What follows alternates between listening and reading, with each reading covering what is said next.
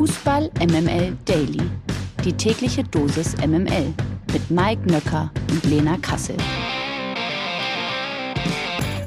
Einen sehr wunderschönen guten Morgen. Es ist Donnerstag, der 6. Oktober und ihr habt gestern sehr viel Boys Power bekommen ne, mit äh, Nils Babbel und Mike Nöcker.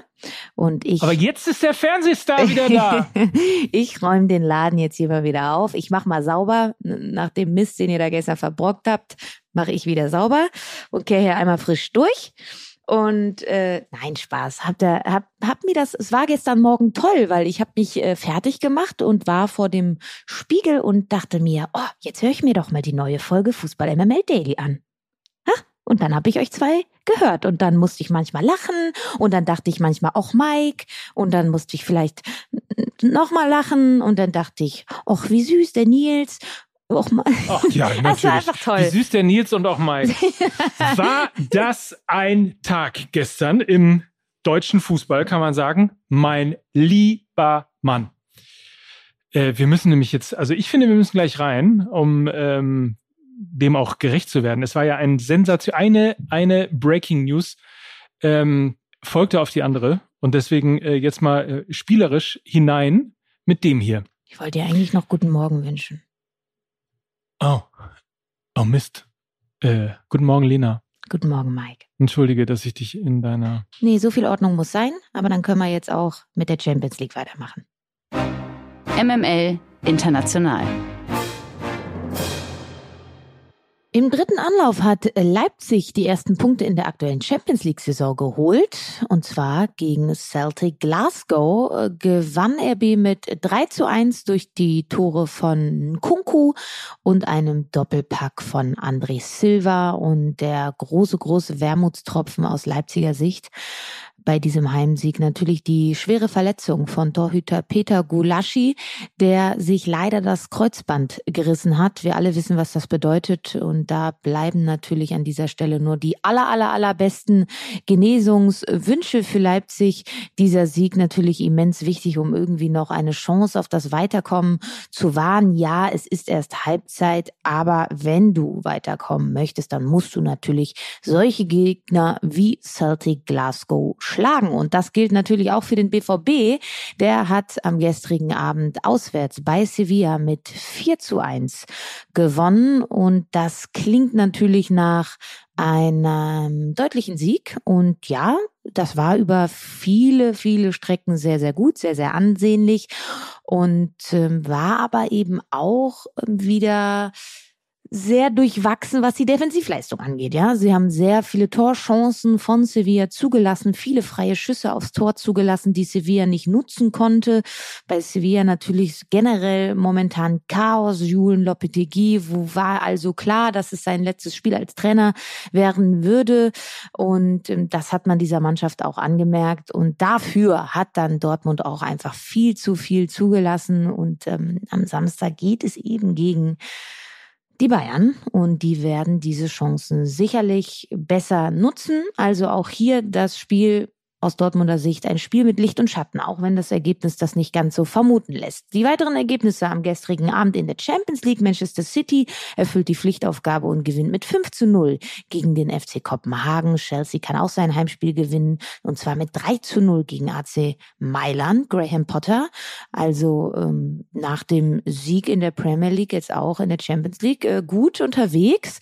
Der neue Trainer von Chelsea, Real Madrid, gewinnt knapp ja, mit 2 zu 1 gegen Schachtjör Donetsk. Äh, Benfica Lissabon, auch da. Roger Schmidt macht ziemlich gute Arbeit, sind äh, in der Liga ganz weit vorne und äh, ja, haben jetzt auch einen Punkt gegen Paris geholt. Auch das sicherlich ein Achtungserfolg. Juventus Turin gewinnt mit 3 zu 1 gegen Haifa, das war zu erwarten. Und Salzburg äh, gewinnt gegen Dynamo Zagreb mit 1 zu 0. Und das war ja der dritte Spieltag der UEFA Champions League. Die Lage der Liga. Die 0 zu 2 Niederlage gegen Porto war dann wohl der eine Tropfen, der das fast zum Überlaufen gebracht hat. Gerardo Seoane ist nicht länger Trainer von Bayer Leverkusen. Stattdessen wird Xabi Alonso künftig die Werkself coachen. Der Spanier unterschrieb einen Vertrag bis 2024 und wird heute in Leverkusen vorgestellt. Seine Karriere beendete der ehemalige Weltklasse-Mittelfeldspieler ja vor fünf Jahren beim FC Bayern. Zuletzt trainierte er die zweite Mannschaft von Real Sociedad und sammelte dort erste Erfahrungen als Cheftrainer. Da zucke ich immer so ein bisschen äh, zusammen. Erste Erfahrung als Cheftrainer, weil ähm, ist ja immerhin Champions League-Verein. Deswegen, Lena, an dich äh, die Frage, du hast dich lange schützend vor ähm, Gerardo Seoane gestellt. Nun ist er weg. Ist das A aus deiner Sicht die richtige Entscheidung und vor allen Dingen B auch ähm, eine nachvollziehbare Entscheidung, was Xabi Alonso angeht? Also erstmal noch äh, zu Gerardo Seoane. Ich halte ihn weiterhin für einen sehr guten Trainer. Man hatte am Ende aber dann doch auch das Gefühl, dass ähm, da einiges einfach nicht mehr zusammenlief. Also manchmal hast du ja dann auch das Gefühl, dass so eine Geschichte schon zu Ende geschrieben ist. Und ich habe ja auch gesagt, so vor dem Porto-Spiel, normalerweise müssten die die schlagen. Und wenn du dann auch das Spiel gegen Porto gesehen hast, wie unfassbar unglücklich das einfach gelaufen ist. Ich meine, wenn Patrick Schick den Elfmeter reingemacht hätte und so weiter und so fort und dann wurde auch noch das Tor aberkannt. Also da war, es war einfach zum Scheitern verurteilt und vielleicht waren da auch höhere Kräfte an der Macht, die eben jetzt Leverkusen Xabi Alonso bescheren wollten. Ich habe keine Ahnung, aber wenn man mal auf die harten Fakten guckt, da muss man auch dazu sagen, dass Gerardo Seoane nur zwei Siege aus zwölf Pflichtspielen geholt hat. Man darf auch nicht vergessen, sie sind auch noch im DFB-Pokal ja ausgeschieden gegen Elversberg. Auch das gehört alles zu dieser Geschichte dazu. Und ähm, jetzt drohte natürlich mit der Niederlage gegen Porto auch das Aus in der Champions League. Und da mussten sie natürlich agieren. Jetzt also Xabi Alonso. Erstmal, wie wild ist das denn? Xabi Alonso als Trainer in der Bundesliga an der Seitenlinie und ich hatte als ersten Impuls genau das gleiche Gefühl wie du. Oh oh, ist das jetzt der richtige? Und ich hatte harte Mark van Bommel Vibes, ähm, wo du eigentlich so große Spieler, ähm, die auch ein gewisses Standing haben, auch eine gewisse Attitude. Man dachte so, Mark van Bommel, aggressive Leader, der passt doch zum Arbeiterclub Wolfsburg. Jetzt war der als Trainertyp aber plötzlich ganz anders. Und ich sage euch ganz ehrlich, ich habe die zweite Mannschaft von Real Sociedad nicht verfolgt. Ich habe keine Ahnung, was äh, Xabi Alonso für ein Trainer ist. Ich weiß nur, dass er einmal in die zweite Liga mit der zweiten Mannschaft aufgestiegen ist in die spanische und wieder abgestiegen abgestiegen ist, das kann ich euch sagen. Mehr weiß ich nicht. Was ich aber weiß ist, dass Xabi Alonso als Spieler so gut wie alles gewonnen hat. Er ist Weltmeister geworden, er ist Europameister geworden, er hat zweimal die Champions League gewonnen, er ist mit Bayern dreimal Meister geworden und er weiß natürlich, was in den Köpfen dieser Spieler abgeht. Er hat alles schon erlebt und er hat einen fantastischen Kader und vielleicht ist genau das die Prise, die bei Gerardo Seoane gefehlt hat. Dass Xabi Alonso mit seiner ganzen Erfahrung jetzt einfach nur noch das Quäntchen anstoßen muss, was vielleicht bei den Spielern gefehlt hat. Ob das eine emotionale Ansprache ist. Der Schweizer war ja sehr, sehr reserviert, bisschen seriös äh, und vielleicht nicht so ganz nah an den Spielern ran, dran. Und ich glaube, Alonso ist das. Und von daher glaube ich, kann das Hü oder Hot werden. Also eigentlich entweder die Situation ist wie gemacht für einen Trainer Novize, der einfach ein riesengroßer Star als Spieler war, oder eben gar nicht. Und das sind jetzt die beiden Ausgänge, die es gibt. Ich glaube, es gibt keinen Mischmasch, sondern es wird nur geil oder nur scheiße. Lena hat gesprochen, äh, kann ich unterschreiben. Ich glaube, das, was auf jeden Fall äh, da sein wird, ist sofort Respekt. Ne? Du hast die Titel gerade genannt. Ja, voll. Und ähm, dem hört man natürlich zu. Der Knaller des Tages also Knaller des Tages, reicht das eigentlich, Lena? Muss man nicht irgendwie, keine Ahnung, äh, Explosion des Tages oder, oder äh, das, das Hertha-Beben, wie ich äh, ja auch irgendwo in einer Zeitung gelesen habe. Ähm, mein lieber, my holy Mr. Singing Club mein lieber Herr Gesangsverein. Aber mit einer solchen Nachricht haben wir trotz all dem Jubel und den jüngsten Vorwürfen um Lars Windhorst so schnell eigentlich nicht gerechnet. Der Investor von Hertha BSC will seine Anteile nämlich verkaufen. Auf Facebook Dann gab er gestern noch Facebook. Er schreibt das auch noch auf Facebook. Wir reden hier über Hertha. Bitte verkünde das irgendwo, aber doch, aber doch nicht auf Facebook. Liebe Grüße an Jürgen Klinsmann. Oh. Achso, ha, ho, he, euer, euer, euer Ja, euer das Lars. hat ja eigentlich nur noch gefehlt. Aber mach bitte weiter im Text. Oh. Also auf Facebook gab er gestern ein langes Statement ab. Darin heißt es unter anderem Zitat, nach reiflicher Überlegung und Auswertung der letzten drei Monate stellen wir leider fest, dass es keine Basis und keine Perspektive für eine erfolgreiche wirtschaftliche Zusammenarbeit zwischen der Tenor Group und Hertha BSC geben wird. Die Gespräche mit dem neuen Präsidenten Kai Bernstein hätten Unterschiede zwischen den Erklärungen und dem Verhalten des Präsidenten offenbart. Zitat, es gab zu keinem Zeitpunkt eine Zusammenarbeit auf Augenhöhe über wesentliche Fragen der Entwicklung von Hertha BSC, so hieß es seitens Tenor.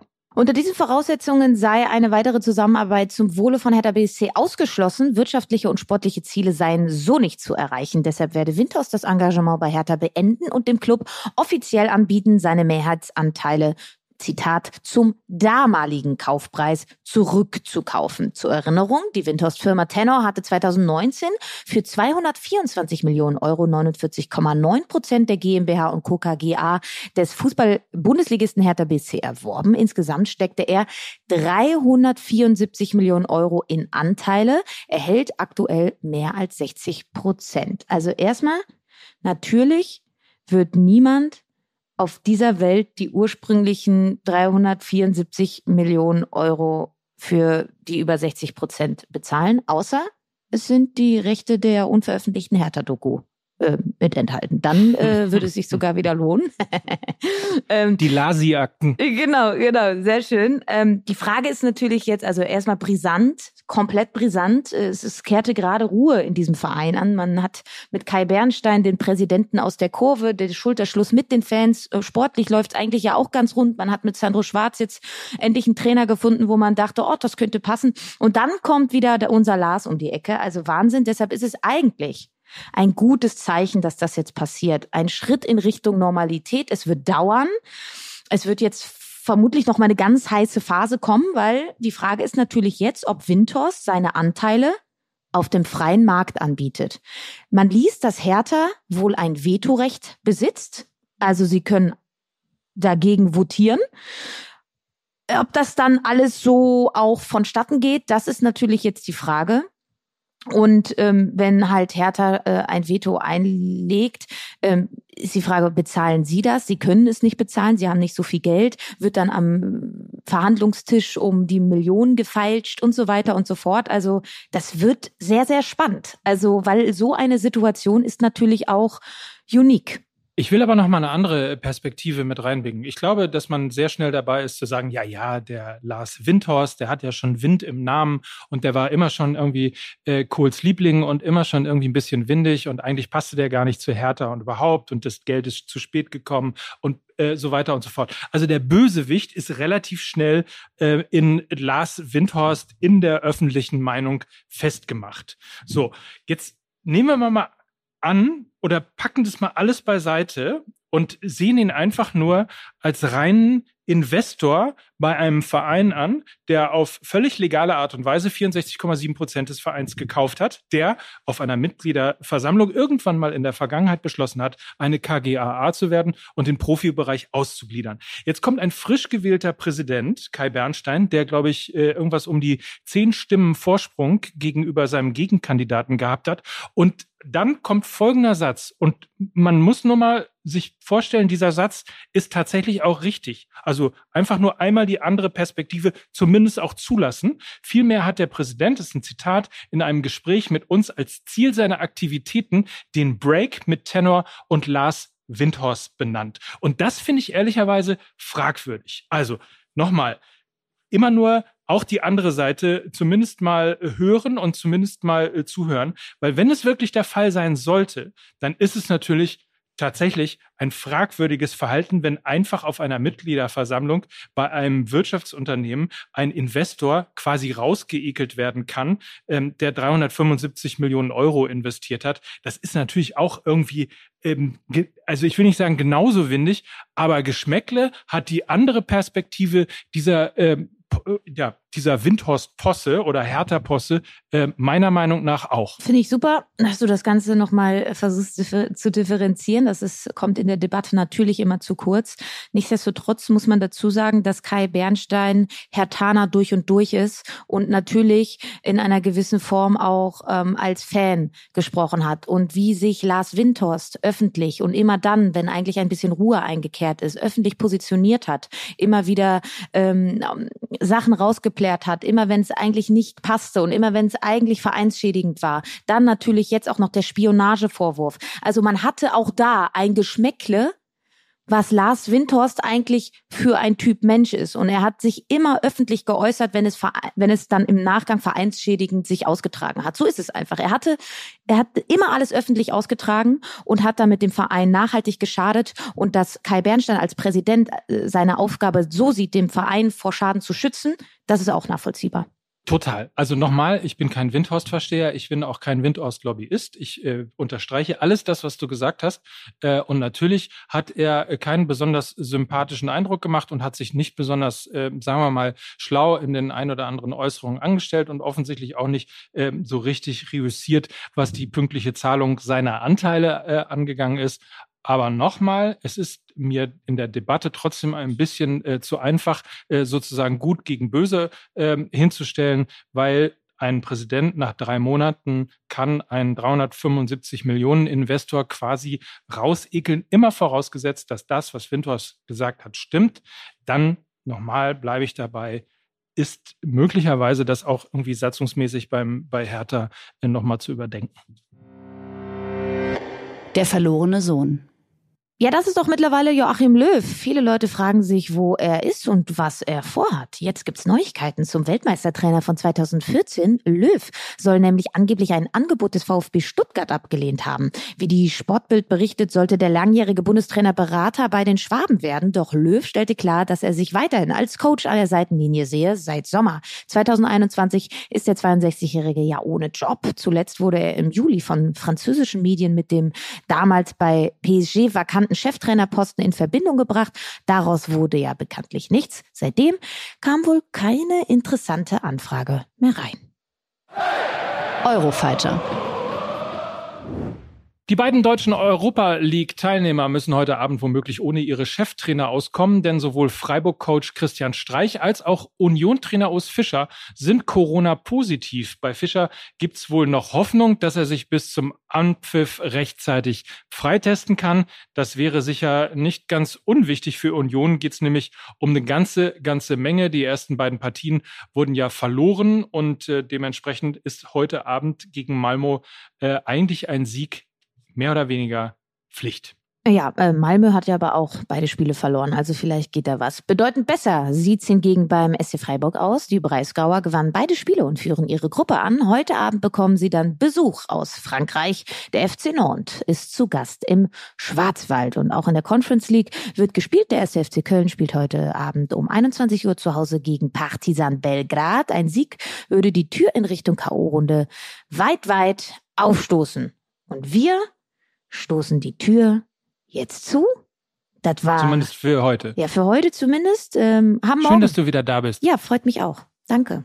Ähm, äh, haben morgen, ich wollte noch kurz unseren Gast, äh, ich sage noch nicht, wer es ist, aber wir haben einen tollen Gast morgen und sprechen über den Spieltag, der ja auch mit dem äh, Rhein-Derby und dem Klassiker wirklich zwei richtige Bretter äh, reingenagelt so. hat. Ne? So. So ist es. So, in diesem Sinne, habt einen feinen Tag ähm, und freut euch auf morgen. Mike Nöcker. Und Lena Kassel für Fußball MML.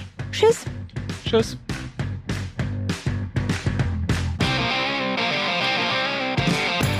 Dieser Podcast wird produziert von Podstars bei OMR.